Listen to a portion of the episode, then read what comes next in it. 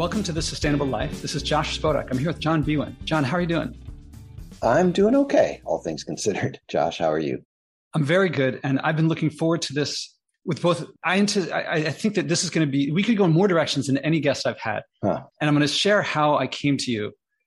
And then I think we have many different directions we could go into. We won't be able to cover nearly as many things as, as I'd like to. And in fact, you're the host of, of and um, a producer, I guess, of, of several podcasts, or one podcast called Scene on Radio.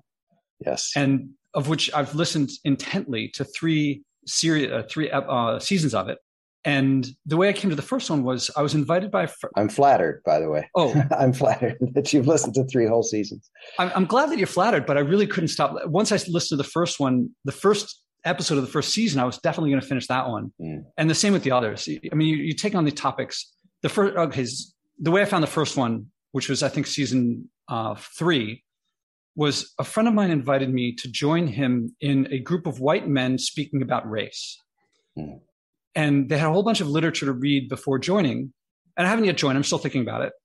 And one of the things it said was, we follow the, um, we like, I forget exactly how they put it, but Seen, seen on Radio, season three is Seeing Whiteness. Actually, season two, just to clarify. Season two, okay. Yeah.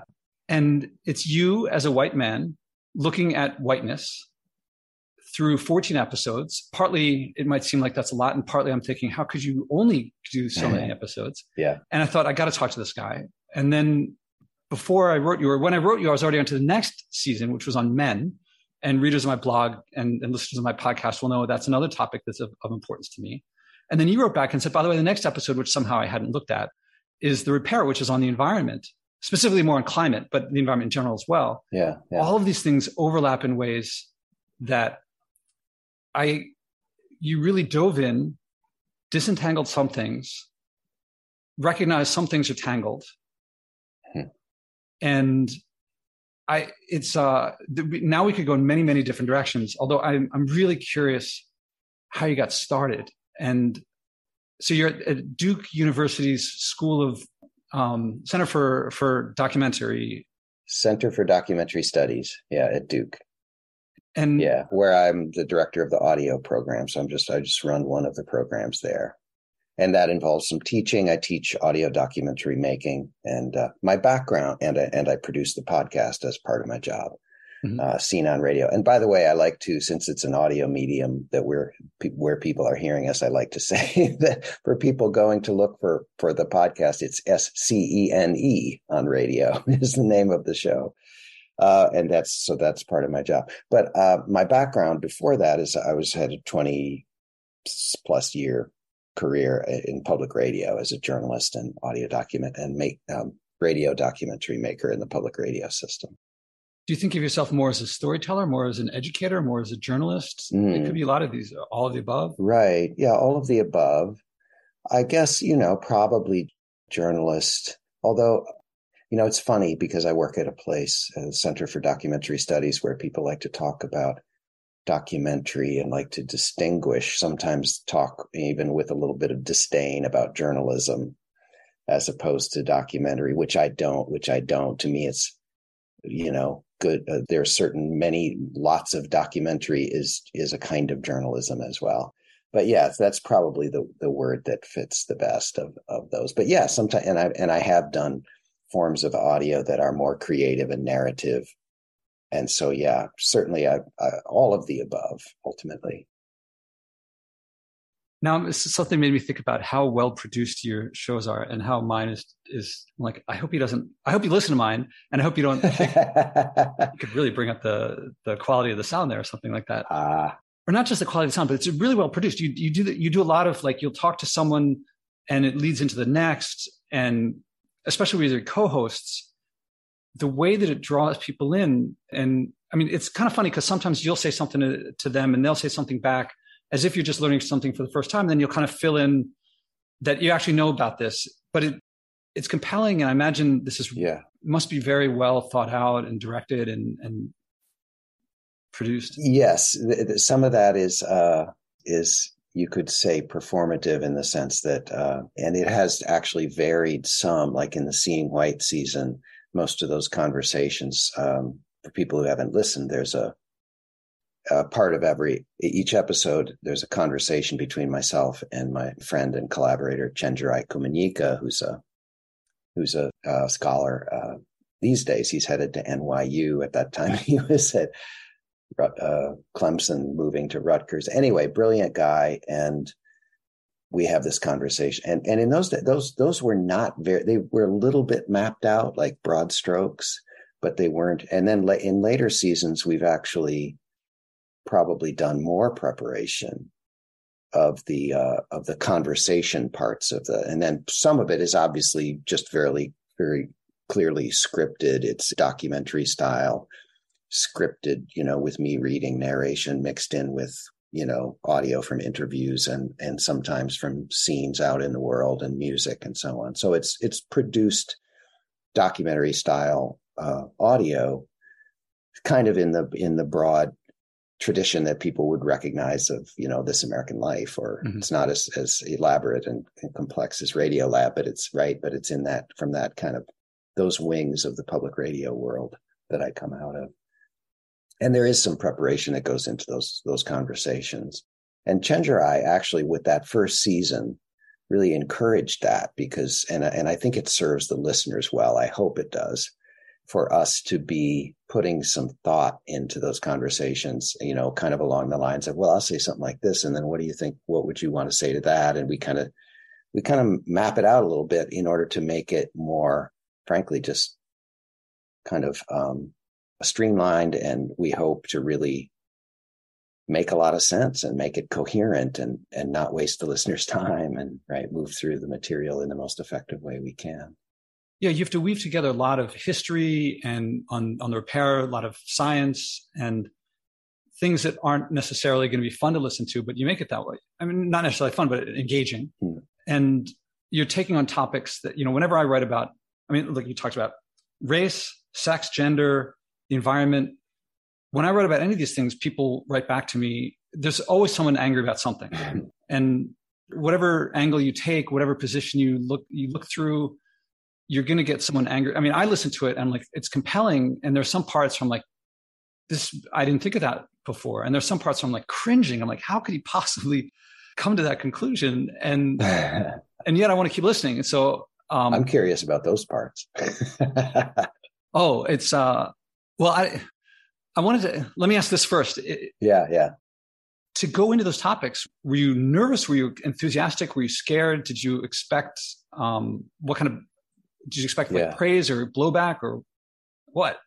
Yeah, I was, uh, I, I guess I would say scared. Um, uh, for example, with whiteness, you know, when I decided to do a series that was going to look at race and racism through the lens of whiteness as a thing, like how did we get it? How did we get the notion that some people, that we're going to call some people white, that there's a white race? And obviously, of course, that's inseparable from the very idea of a handful of racial groups in the human race.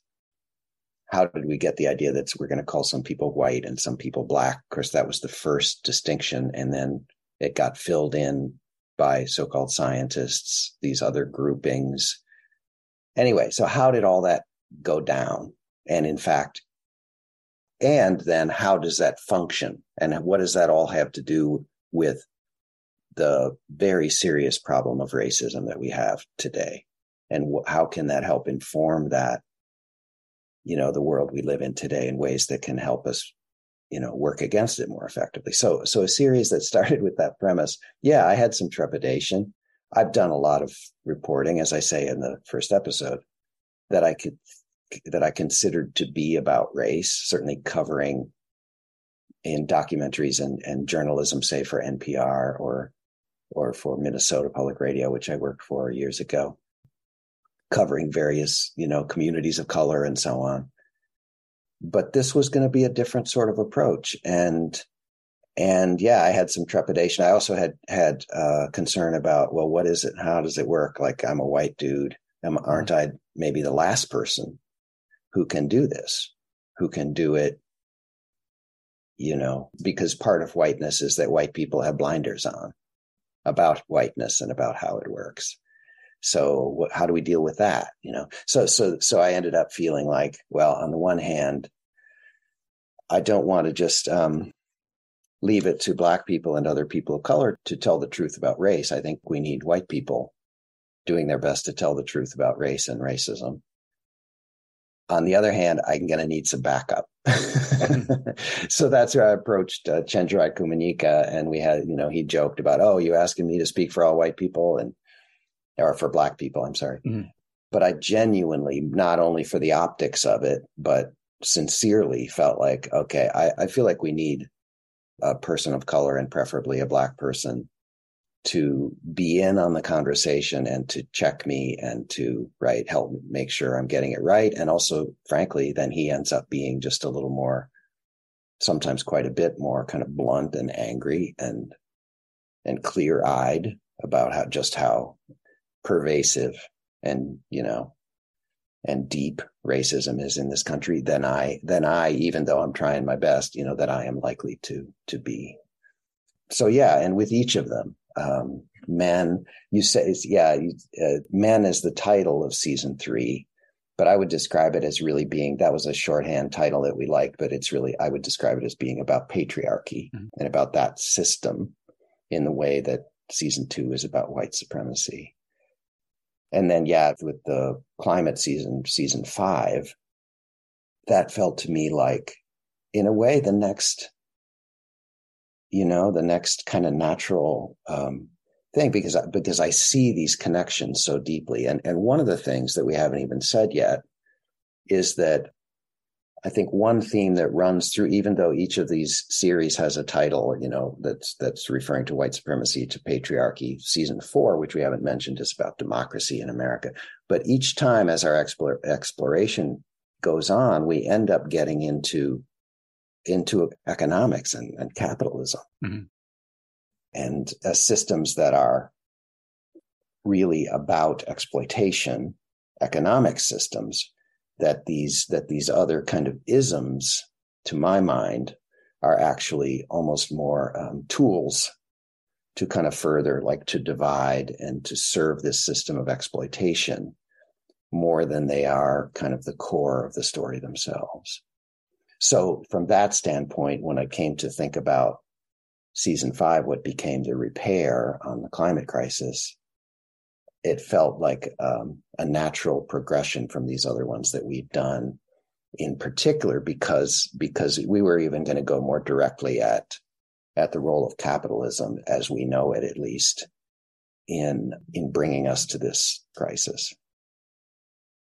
You were just talking about the subjects and their interrelatedness. And I mean, you listen to, to any ten seconds and your personal involvement, I mean, you hinted at this, becomes really a key part of it. I mean, you mentioned you're a white dude on the on race. You're also a dude on men. And in the in the repair, you'd say, I'm still flying. And it's, I mean, it's really, I part of the stuff that made me cringe was like, you could hear, at one point you said you don't feel guilty about, I forget something, but I sound, I, I felt like there's still, you're working through some things here, and maybe part of it is to work through, but we're all working through these things. And so we want to hear these things because no one is outside of these things. Yeah. And these are the, and yet we often don't talk about them except with people we agree with. Hmm. I mean, I, I can imagine sleepless nights of like, how's this going to come out? What am I, how am I going to do this? After it's done, I imagine you changed significantly over the course of doing these things. And so I would guess that by episode fourteen of, of uh, Seeing Whiteness, you're already looking back at, uh, by the time you're on episode fourteen, you're probably looking back at episode one and thinking like, oh, I, that, I should have done it totally different or something like that. Did you change? Yeah, not that, not that in small ways. Yes. And, and I listened to, uh, but not, not in huge ways. I, I, I don't, um, I feel okay about, although truthfully that season more than the others, we really were making it as we put, you know, we were making those episodes as we put them out. And I didn't, I thought when we started, I thought it was going to be six or eight episodes and it became fourteen. And also I had no sense that a series on whiteness in twenty seventeen would be the thing that would put my little podcast on the map and earn a Peabody Award nomination and have the audience grow twenty-fold. I thought, the, if anything, the opposite. It was this little university-based podcast with, you know, four or five thousand listeners per episode. And I thought, I wonder if we'll lose half of those people when I do this series on whiteness. And obviously very much something different happened. I didn't anticipate that. But I, no, I, I, and when I listen back to some things now, there are definitely some things I would say differently, um, but not, you know, not huge. I feel okay about it, and I'm still pretty proud of it. I, I will say too that yes, and this is this was the other part of your question. It was transformational for me. It was uh, all each of these, um, each of these were, but probably especially Seeing White. And the one way that I would say it, and I, and this is where I, I guess one way that I sometimes articulate what I hope the series does for other white people in particular, and this was sort of my journey, is that I, I think I went from being someone who, um, who thought, uh, you know, I've been a sort of progressive white liberal all my life who certainly was interested in racism. I'd done a fair bit of reporting about it, as I've said. I've read quite a few books. Going back to the nineties, I was reading books like Race Trader, you know, which is, you know, which is sort of a, a fairly radical idea about, you, you know, as a white person, you need to be a traitor to your race. Um, and reporting on the civil rights movement and this and that. Uh, so I, I thought that I knew a lot about race, and I also thought of myself as basically one of the good ones. And I thought that, but there was still a sense in which I thought that I was on the sidelines. And I thought that it was that I could just go about my life as a white person who's not, as far as I, you know, certainly as far as I'm conscious of, I'm not discriminating against Black or brown people in any tangible way. I'm not telling racist jokes. My, um, Whatever, whatever kind of uh, patterns of thinking that that run through my mind that you that you might call racist, I'm certainly trying not to act on those, right? So, so I'm not part of the problem, and I'm kind of cheering for Black and brown people to win their struggle against those other white people over there who are the racists. And I'm even maybe a especially good good one because I do sometimes journalism or documentary work about those kinds of struggles, right? And I went from that, being that sort of person, by the end of fourteen-part series Seeing White, of having a much deeper sense of, of just how baked in white supremacy is to all of our institutions, all of our systems, into our history, and um how much, a much bigger a job it is, is going to be to really root that out. And my role in it as being uh, inescapably complicit just by walking around this country in a, in a body that is seen as, as so-called white, if I am not actively working to dismantle those systems. So I think that's, That's one way, at least, of of articulating the impact that that experience had on me. And, and I've heard people who've listened to the series express something like that as well, that they've found it to be, you know, this is stuff you can't unsee, and that it's been in some way kind of transformational for, for a fair number of white people in particular. The Black and brown people who listen to the series, and a lot of, we've had a lot of, heard from a lot of those folks. One way of saying I, they know, they know how pervasive and deep and ever-present racism is because they experience, but they, like, like most white people, may not have, likely have not learned some of the history. And so don't, so for them too, it's kind of eye-opening, like, oh, this helps me see why the world feels the way it does when I learn about what happened in the fourteen hundreds in Portugal and what happened in the sixteen hundreds in Virginia, and what, what were the first two laws were that were passed by the U S Congress that were both absolutely white supremacist laws, and, and so on. I can't imagine someone, anyone listening to that, I think, like, I don't mind if you pause this conversation, go to listen to those, because, I mean, it's, to take that on strikes me as courageous, and also, um, I mean, also I hope fun. It, just today. It is my kind of fun. One of the big premises in it is that, uh, and I think you had Ibram Kendi on to describe this, was that, and I think this is what, what you might have been referring to, was that first came slavery, first came racist acts, then came racism. And yeah. this was a very, this is one of the things that I really liked, because I've been playing around with that idea in my head. And then just today, by chance, I'm working on a book. And do you know the book Capitalism and Slavery by Eric Williams from nineteen forty-four? I have not read it. I've heard of it. I haven't read it. I just came across it. And it said, it, I'm, I'm going to quote it. This is, I was not preparing for this podcast. And it said, mm. um, here then is the origin of Negro slavery. The reason was, and by the way, uh, the guy is the, he was the prime minister of Trinidad and Tobago and also an author. And he writes, the reason was economic, not racial. It had to do not with the color of the laborer, but the cheapness of the labor. As compared with Indian and white labor, Negro slavery was eminently superior. And then he continues, uh, anyway, the reason was economic, not racial. It had to do not with the color of the labor, but the cheapness of the labor. Yeah. And that is where it began. And then after the the Europeans, the whites who were enslaving, and of course slavery had been around for since before recorded history, then they started defining, I think they felt guilty. They must have felt like, well, this is this horribly violates due unto others. And there must be a reason that it's okay. And then they defined blackness, I guess, or Negro or whatever. And then that refined, defined whiteness back. Yeah, yeah. And now I'm going to go into, now here's where I go in a different direction. Okay. Is that for me, I look at the system, and I, I'm strongly persuaded by how I think of when Nelson Mandela started learning Afrikaans in prison. He mm. wanted to, some criticized him and said, you're learning the language of the oppressor. He said, yes, I'm learning the language of the oppressor because they are, there's a system that's the problem. They're not the cause of the system.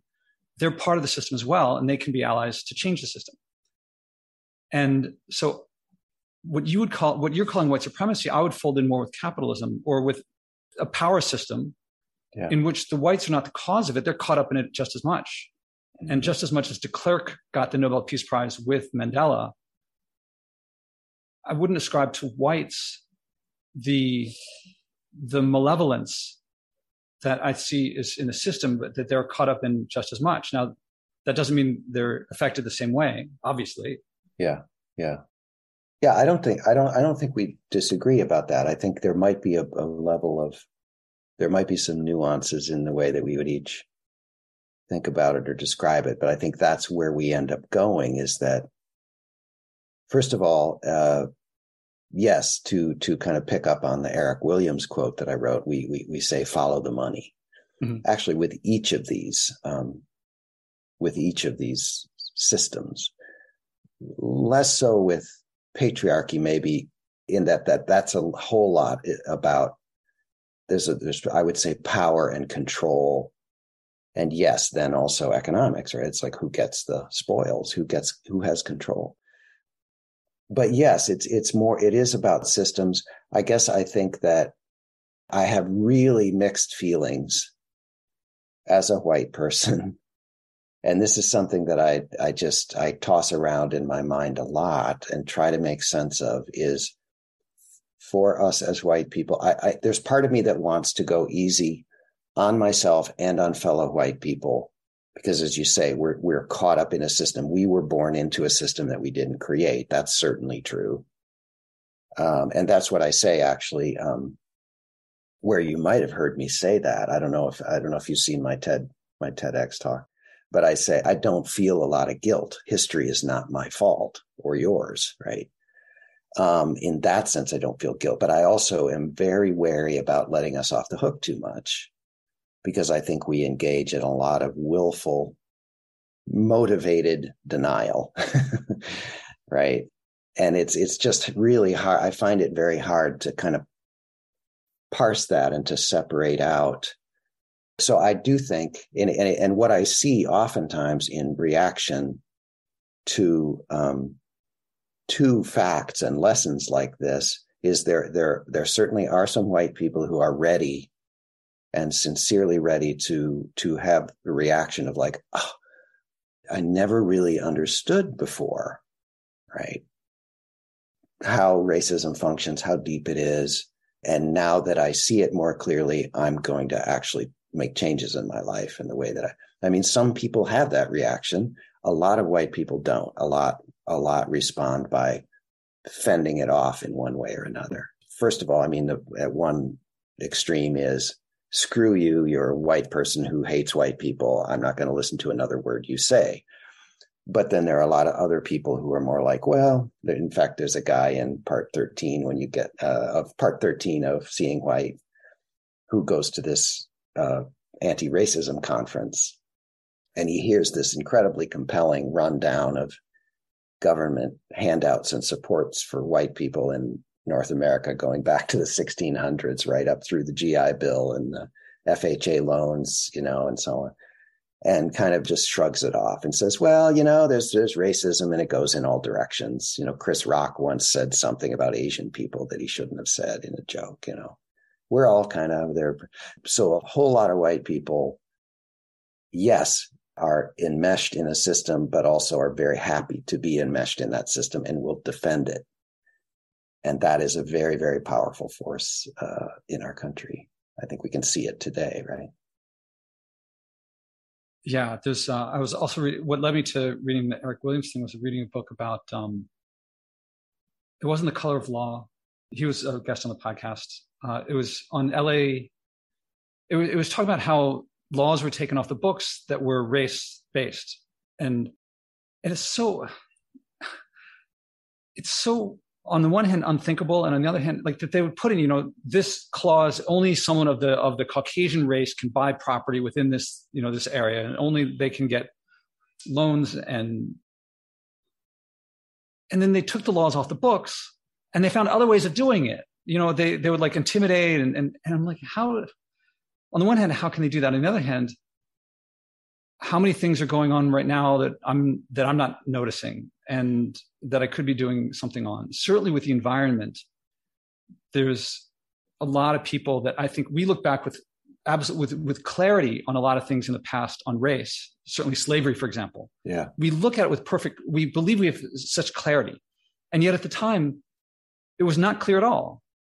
And we take statues down of people that own slaves. And I think it's pretty clear that few, should we make it to sustainability, future generations will look back at us and, and take down many statues of mm-hmm. people today that seem very clear of that we're polluting. We know we're polluting. We know that people being that are harmed at the other end of it. And I think there's a case to be made, but I'm not making a, going to make it now about parallels or similarities between slavery and pollution. But putting that aside. Mm-hmm. There's living by one's values. Yeah. And even if I can't change the whole world, I'd like to think that if you magically transported me back to eighteen hundred, that I would, even if I were, even if you put me in the middle of Alabama and I was surrounded by, you know, hundreds of miles in every direction by people who, if, if they're white, they believed that slavery was good. Yeah. And I would think that I would make my way out of that territory, mm. at least, mm. if not try to do something about it.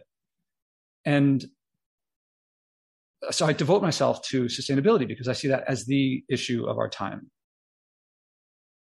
And I think that people, that even if I, I believe that I will succeed in changing culture, American culture, maybe global culture.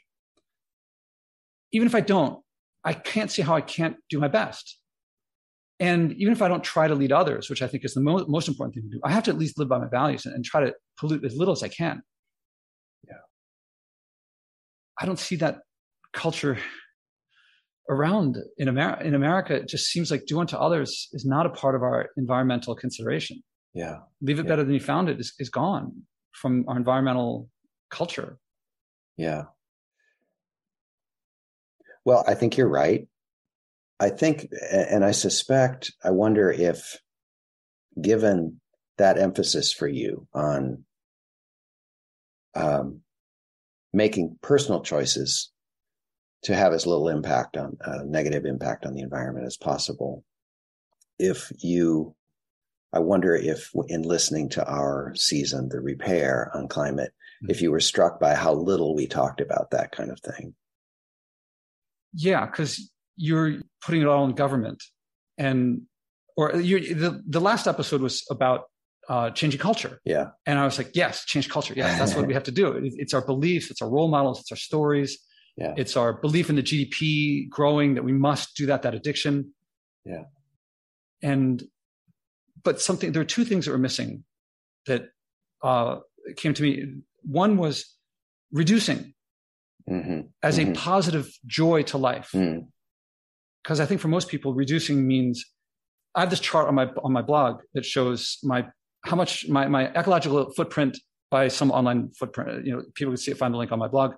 Of it shows me in twenty sixteen at roughly roughly what Americans emit, a little bit less. Yeah, uh, and then two and a half years later, it's down by over ninety percent.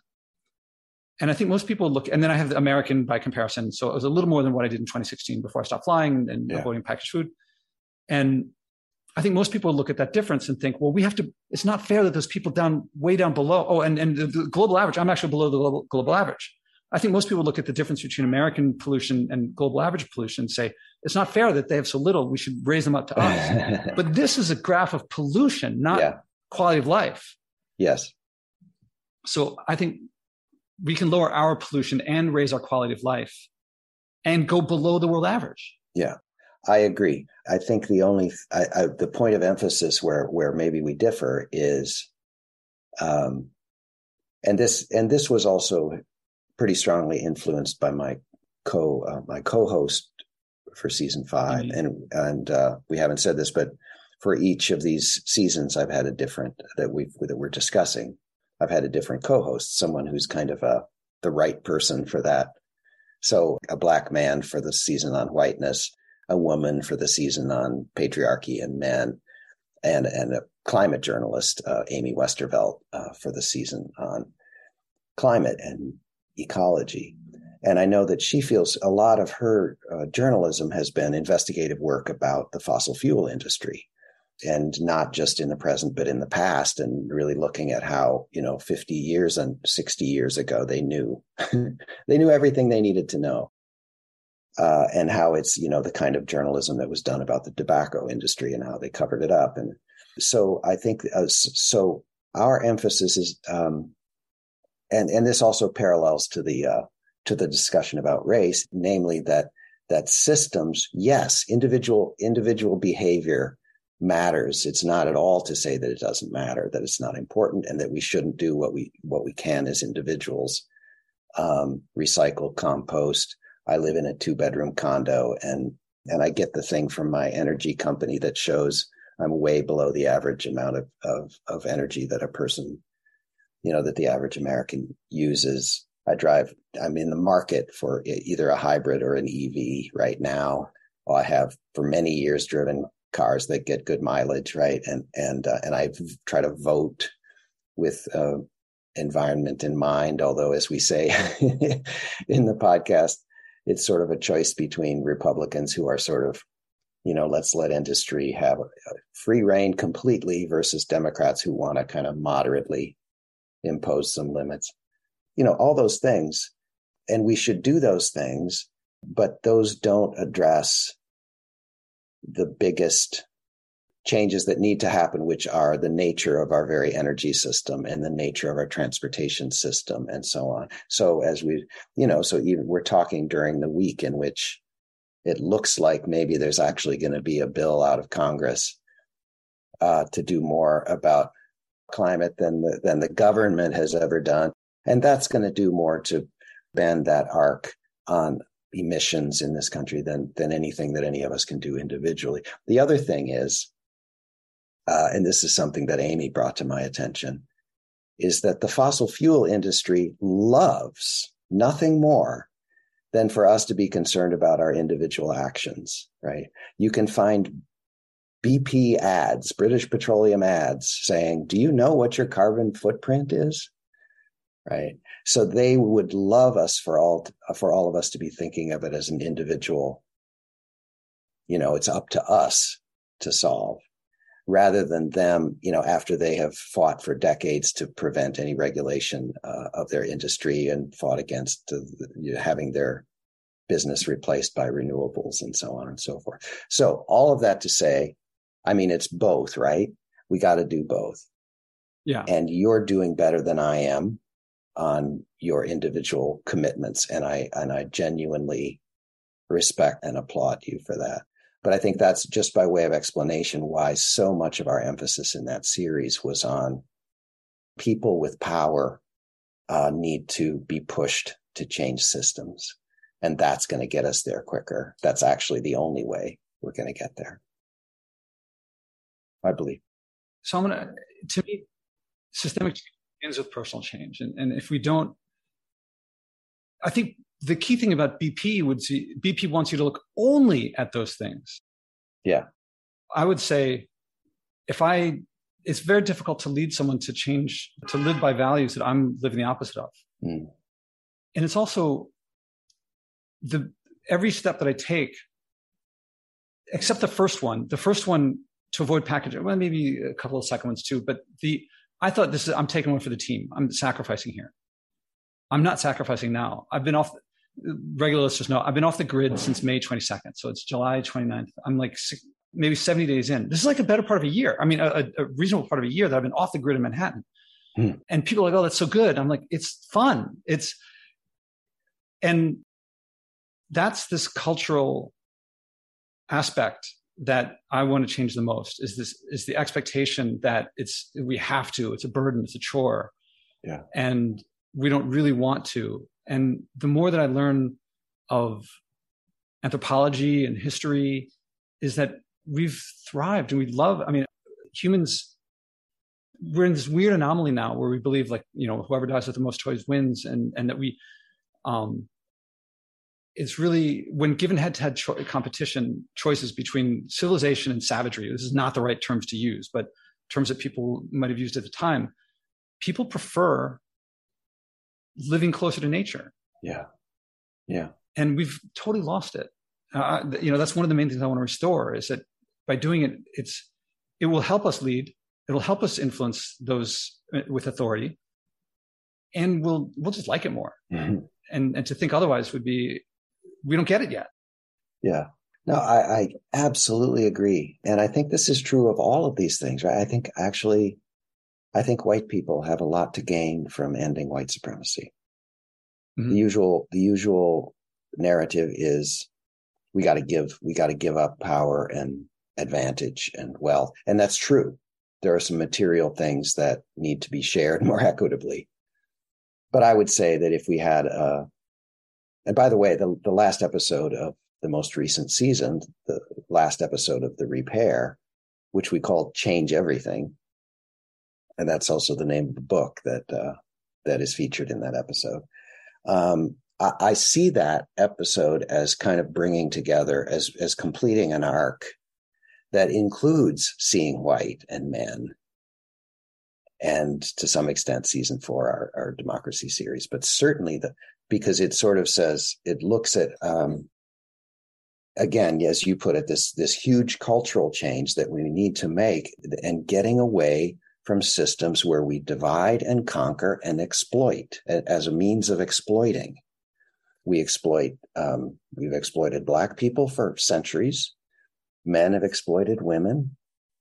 And we all, as a culture, going back hundreds of years, I would get, say at least until the, you know, back to racial, the development of racial capitalism or global racial empire, as, as Olufemi Taiwo puts it, and the scientific revolution and so on, we have had this um, and mercantilist capitalism and, and onward had this system, a culture of uh, exploitation of the earth and of other living beings and of the land.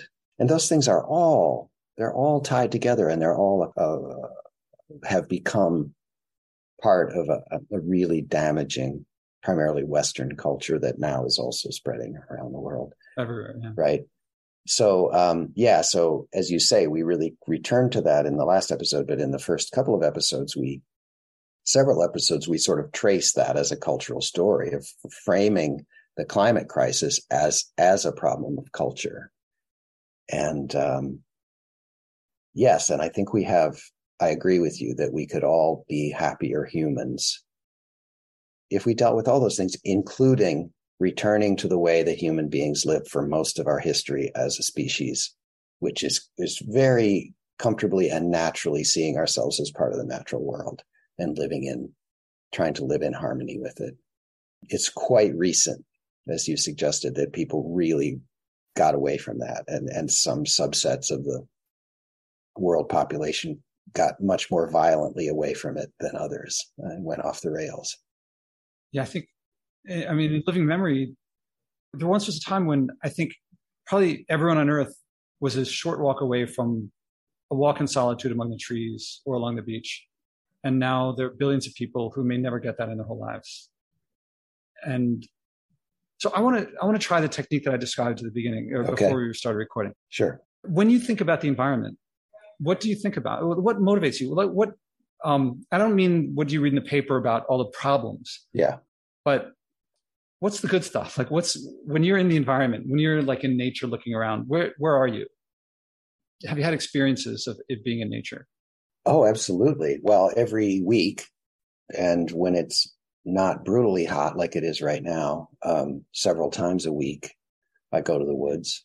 Um, I live in Durham, North Carolina, and it's, it's, uh, I can just step out of my place and walk, but the places I like to walk are a few minutes drive away to get to places. Uh, there's forest, Duke Forest, and there's a, uh, there's a state park practically in town a few miles away.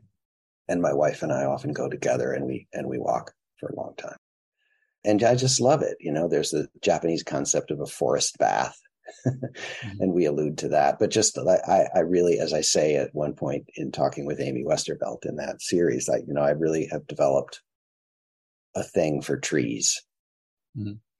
Uh, I just look around at them, just in awe of the trees, especially I have a, you know, I have a, I'm a, I have a soft spot for the big, the big guys, you know, the big oaks or the big beeches or whatever that are just sort of impressive. And there are some pretty nice several hundred year old oaks in these woods that I walk around in, and the birds and, you know, the breeze. I just, I just, the, the moss and the ferns, I really, really, uh, it feels healing to me. And I am, the- yeah, go ahead. I was going to say, what are the sights and sounds and smells and touches, the sensory experience? Yeah, just the, the greenness, being surrounded by green things, and the the clouds and the and the blue sky up there, and uh, yeah, the feeling of, especially if it's, you know, the more pleasant days, or if it's cool and you've got a jacket. Uh, you know, where I live, it's usually not much more than jacket weather. Doesn't get all that cold here very often. And um, just being out there and, and and being amongst living things. And I'm very conscious of, especially as I've gotten more and more alarmed and concerned or dismayed, whatever word you want to use, about about the future of the natural world, given what we're doing to it. That the, I should say, the rest of the natural world, since we are part of the natural world. And sometimes I'm just thinking about that. And sometimes actually it brings gratitude that I was born early enough to have been able to live in a world that still has a lot of beautiful natural places and species, even though, of course, we've already cut down a lot and we've already wiped out a lot of species and so on. So there's mixed feelings, but there's sometimes a kind of wistfulness and a, just an awareness of looking up and seeing the, you know, seeing the leaves move in the wind, and just being thankful that I still get to see there, see that, and be there with that. Yeah, I heard gratitude and thankful. What are the emotions that you feel that you feel gratitude that you get? I mean, you're there in the woods, the mosses. How do you feel? You're with your wife, maybe. Mm-hmm. What are some of the emotions that that you feel? Some of it is just a one, an important one is awe. Mm-hmm. Just that, just that it exists, all of it, right? The fact that the universe exists and that this planet exists. I'm my God. And I'm actually not religious. So I, I say my God, you know, in that way, just as an expression, but But although I, I, you know, I'm, I'm an agnostic, I'm not a fierce atheist or anything. And I do wonder, right? Like I, I do have those moments, you know, really, did somebody not create this?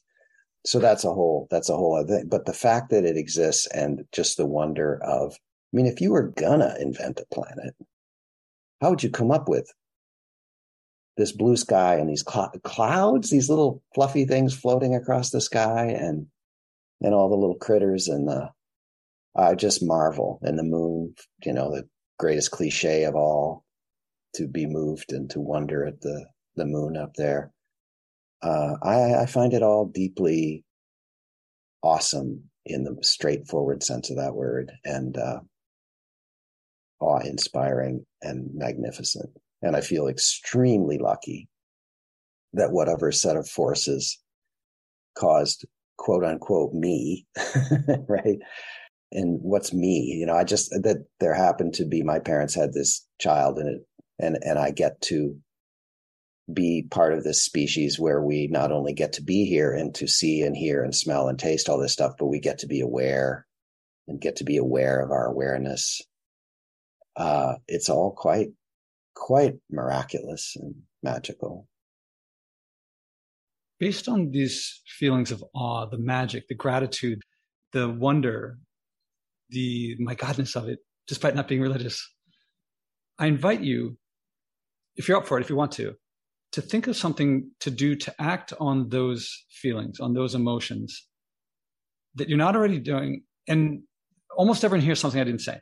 This is not at all what's something you can do to help the environment. It's not, it may have some effect, but that's not the point. Okay. And I, I hereby release you from any of like, the New York Times says I'm supposed to do X. Right. And to, but to, to manifest the awe, the wonder, the magic, any or all of those things with three constraints, if you're up for it. Something you're not already doing, something that you do with your own hands. So not saying, I'm going to get some other people to do something. Okay. I mean, you can do that, but that's not part of this. And something with some physical component so that there's no, you, not just watching a movie, a documentary, or, or reading right. a book. And so that afterward you can say, um, you know, I left better than I found it in some way. And if you're up for it, most people don't, most people don't have something right at this stage. Yeah. We go back and forth and then they often say, oh, you know, I've been meaning to do that for a while. Right. And right. Uh, if you're up for it, then I mean, we have to figure it out like in the call. Uh, and if you go for it, then I would say, would you mind coming back and sharing how it went? Okay. Okay. Um, yeah. I will say that, that I'm not immediately coming up with an idea that fits, that fits those descriptions. I will say, you know, this is, this is interesting because, uh, my wife and I finally, after years of good intentions about this and saying, we gotta, we gotta do this. We finally did, I guess maybe now it's been two years or so again. We finally started composting mm-hmm. instead of, you know, throwing the, the veggies down the garbage disposal or whatever. And that feels good. And it, and it fits all those descriptions. It's, we've got the little thing on the kitchen counter. And actually, we live in a condo, a little condo complex, but there's a place with some trees right at the edge where we just created our own little compost pile. A neighbor downstairs has the service where the truck pulls up and takes the compost away. We just put it on the ground and have our own little compost pile. And so it's a, you know, it's fifty yard walk over to that spot and put them out there and got my little tool to rummage around with it and cover it up and walk away. And it's it it feels small. It also feels significant, and it feels good. So that's like a relatively recent example of having done, I think, something like what you're talking about. I wish I ha- if I hadn't done that one, I would say that one. You would have said that. But I'm going to have to think a little bit about. If you've got suggestions, I would I would welcome them. Well, the, the usual for, first I have to comment that like isn't it? It's, composting is oddly fun. Mm-hmm. In Manhattan, I have to walk it to Union Square, but when I drop it off, there's always someone who also walked like half a mile or a mile with their, what other people would consider their garbage. And so you have to, yeah. and whenever your conversation starts over looking, oh, I see what you've been eating this past week. Right. It's fun. It's always a, a rewarding conversation. Yeah. Uh, usually it's where these things tend to come from. Great ideas that work for people tend to come from, where do you miss these things or where do these things happen that you can augment it? So are there places where life is really missing awe? That it's like maybe it once was like that and, and it's been lost and you could restore it. Either it's been lost from your life or it's been lost from our society. Or maybe it's someplace where you haven't. You're like, you know, I want to do more.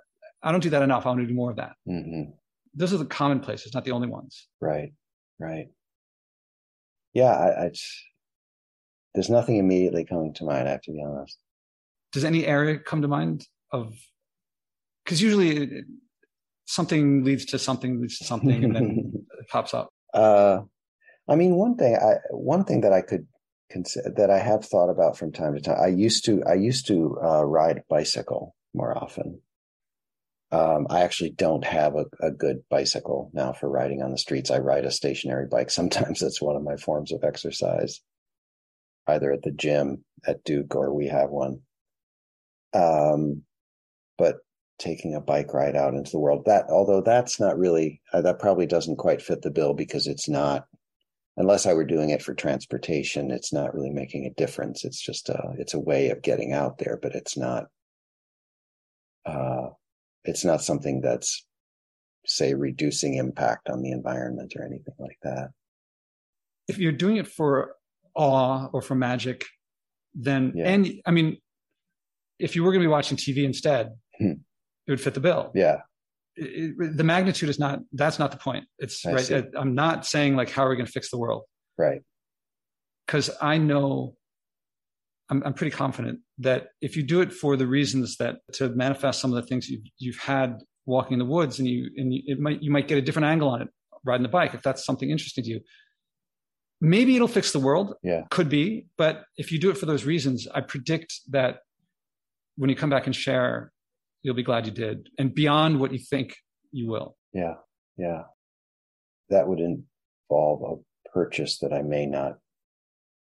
That I'm not probably likely to make right now of, you know, like buying a bike. Mm-hmm. I was, I was quite, uh, what's the word, uh, compelled by your, your talk about stopping air travel.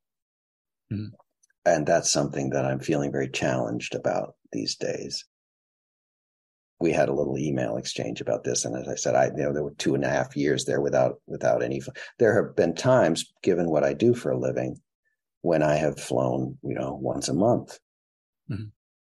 because I've been, you know, I was a reporter for N P R or for, you know, a national documentary unit, and pretty much got on a plane for every project I did, maybe multiple times. And more recently, it's been, you know, a handful of flights a year. And then of course the pandemic hit, and I didn't fly once for two and a half years. And I've taken a few flights now this year, all having to do with um, visiting family. In one case, my wife is Polish. She hadn't seen her parents in Poland for three years. Mm-hmm. We went to Poland. You know, I, I, I don't know that I would not do that. I certainly feel already perfectly comfortable with having sort of raised the bar. And, and that going forward, the bar will ha- be higher for me, that I wouldn't just get on a plane without thinking, is there a way, do I need to do this? Mm-hmm. And flying less. Um, but I'm going to think hard about, you know, at what point, or am I ready soon to declare that I'm just not going to fly anymore, um, or extremely rarely. I don't know. I'm, it's in the forefront of my mind, maybe as a next, as a next step that I need to face. So that there's, there's that, but that's, again, that's, that's not answering your question either about awe and wonder. It takes this bit of exploration because yeah. it's, we live in a world, this is what you have to do. Mm-hmm. And it's very difficult to get out of that mode yeah. into nature has the stuff that, um, people haven't been in the forests. In yeah. the woods, as you have, don't know what they're missing. Yeah. And walking there, if is if it's their intrinsic reasons, and they, and they get there, they'll probably get something like what you had. And are there things that? So I have an idea, and tell me if this fits the bill. Uh, I tend to sit in bed at night with my laptop on my lap, and then I, I have a stack of books there too. And I try to get some reading done. Oftentimes it might be for the last half an hour before I turn out the lights that I'll read. Mm-hmm. But I'm I'm pretty addicted to the screens and to to the interactivity of the of the screen where I can uh, I can look at the latest on Twitter. Ugh, I'm an addict, kind of an addict. My wife would say, yes, you're an addict.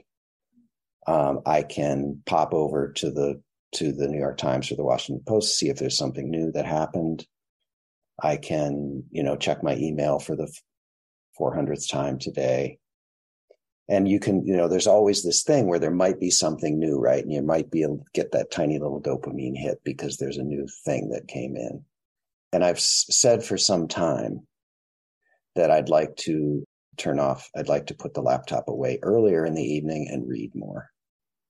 So, and I guess there would even, there would even be a small energy use component to that too. Would that qualify?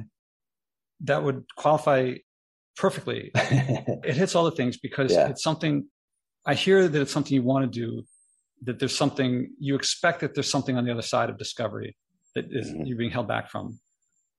Now, technically, the amount of power saved by the laptop isn't might not seem very high, but there's these giant server farms that you're driving yeah. when you do that. Yeah. And also, I predict, and I don't want to lead the witness here, but I predict that you will see a greater connection between that power use, however small, and that addiction. Mm-hmm. And I think there's something that you'll, I think this this thread that you're pulling attaches to more of the sweater than you might think. I, I think you know that, right? Yeah, yeah. And, and you want to experience it. Yeah, yeah.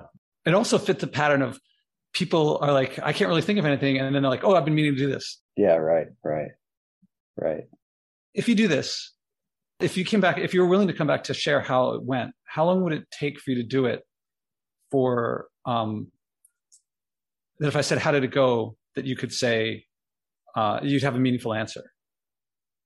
Yeah. And would you do this like one day a week or all, nonstop? Or is it, how would you do it? Like, good question. How to make it a SMART goal? Uh, I, it's easy. It would be easy for me to say, uh, yeah, that may, that would maybe be a good start, and that, that would make it easy for me to do, because the other the other factor is that is that uh, my wife and I sometimes watch, you know, we like streaming shows or whatever, mm-hmm. and we'll sit there in bed and watch stuff together till uh, often till she falls asleep first. But so it, it actually there's another person involved in some of this. If I if I were to say, okay, you know, screens go off at eight p.m. But that could just be for, but it would be pretty easy to say something like, to start by saying, okay, three days a week, I'm going to put the screen away, mm-hmm. you know, a few hours earlier than I otherwise would. I could do that. I could do that starting now, next week. And so if it was, so today's Friday, maybe it would be over the weekend or Um, yeah, you know, it's maybe next week, Monday, Monday, Wednesday, Friday, or something like that. If I were to just choose, you know, choose days like that. To, okay. And I could, I could plan to start that right away. And how long before, if you, if you're willing to come back for a second time to share how it went, how long before you have a meaningful experience? I don't know. I don't know. What do you think? A month? So usually these things end up being two weeks, a month, yeah. I mean, sometimes six months or a year, but Um, usually they come back well before the year if they do right. a really long one. Right. We could play it by ear, but how about if we try a month and, and see if it feels like it's makes sense to talk about it at that point? All right. So after we stop recording and before hanging up, uh, could we schedule the second conversation? Sure. Sure. Okay. Sure. And do I, uh, I see a smile on your face, and I'm not sure if it's, uh, I'm curious. All right. Let me ask this question. I walked you through this process, and you wouldn't have done it had I not led you through it. Are you doing this for me? I guess to some extent, but I mean, I, I feel a little bit kind of prodded into it. Mm-hmm. But, but as I indicated, it's something that I've been thinking about for some time and wanting to do. So no, I think it's, I, I'm, I'm appreciative. I'd check with me in a month as to whether I'm still appreciative, uh-huh. but, but yes, I, I appreciate the nudge. Let's put it that way. And the, you know, the small prod to get me to commit to, to trying that change. I'll note that before prodding or before the nudge or before the invitation, I would say first was the question, what does the environment mean to you? What is, mm. that was, a lot of people listen and they say, it's cool how you get people to do these little things. But to me, it's not little versus big. It's intrinsic versus extrinsic. Mm. And that difference makes all the difference, because that way I don't, I sacrifice direction. I can't say, there's very little chance I could have come on here and said, hey, how about you go three days a week without uh, turning off the computer a little earlier? Right. There's no way I could have guessed at that. And even if I had, would that be something related to your experience in the woods? I doubt it. Yeah. So I, but if, and if I wanted you to go without plastic water bottles for a while, I lost that, because I don't know if you're going to connect with that. Yeah. But what I get, so I lose the magnitude and I lose the direction. But what I gain is, if, well, we'll see how it works out. What I believe the gain is, is intrinsic motivation, that there's, that it will feel more meaningful, and that whatever size is the first one, the next one will be bigger mm. because it's meaningful and purposeful. That's, I'm strongly leading the witness here. I'm not intending to do that, but I predict that that will happen. Yeah. And that the conversation that we have the second time will start about the experience, but I, I'll be curious how it leads you to think about acting on the environment. How does it, you know, the, some of the things we talked about earlier, right, about B P or about systems and individual action versus systemic change, things like that. Yeah. Yeah. Okay. Okay. So uh, I propose we table everything now and then pick it up next time. Sounds good. Although, is there anything that we didn't cover that's worth bringing up? And I'm like, I could seriously talk about your, I think we barely scratched the surface of all the things I'd like to talk to you about. But maybe any any listener, any message to the listeners. Uh, and I'll have links to your episodes, uh, to the to to Scene on Radio, of course. Oh, I appreciate that. To the series. Okay, thank you. Yeah. Um, yeah, I don't know. Nothing immediately comes to mind because, right, on the on the one hand, we we only talked about a few of the possible things, but I also I feel good about. I feel like we said a lot of the important stuff. Um, so I would, yeah, I would, I would invite people to uh, to listen to those series. One thing we didn't talk very much about is patriarchy, and uh, but I think people can. I think probably your listeners understand, even to the extent that we talked about it, and without us talking about it, the ways in which that is a, a really important piece of the puzzle of how we got to where we are. In fact, at one point we say in the, um, it's in the context, I think, of talking about, both in talking about racism and in talking about the kind of capitalist and uh, economic exploitation that led us to hell in terms of our relationship with the non-human natural world, but that patriarchy might have been the original sin. Historically, where men sort of seized the upper hand and said, I'm going to, I'm going to subordinate half the population, and you're going to serve me. You're going to serve my needs. Um, and then as the poet, uh, uh, I'm blanking on the poet's name, but the poet who's, who, who coined the term thingification. Oh, you talked about that a lot. Yeah. Right. The objectification, the term making an object into, into another human being in this case.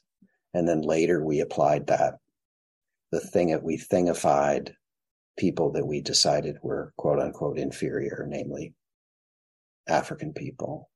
And we thingified the earth and the land and the trees and the so-called natural resources. That we're, they were there, it's all there to serve us. And that maybe patriarchy was the kind of the, the template for all of that, all of what followed. Oh, and then, you know, it's somewhere along people of a different religion.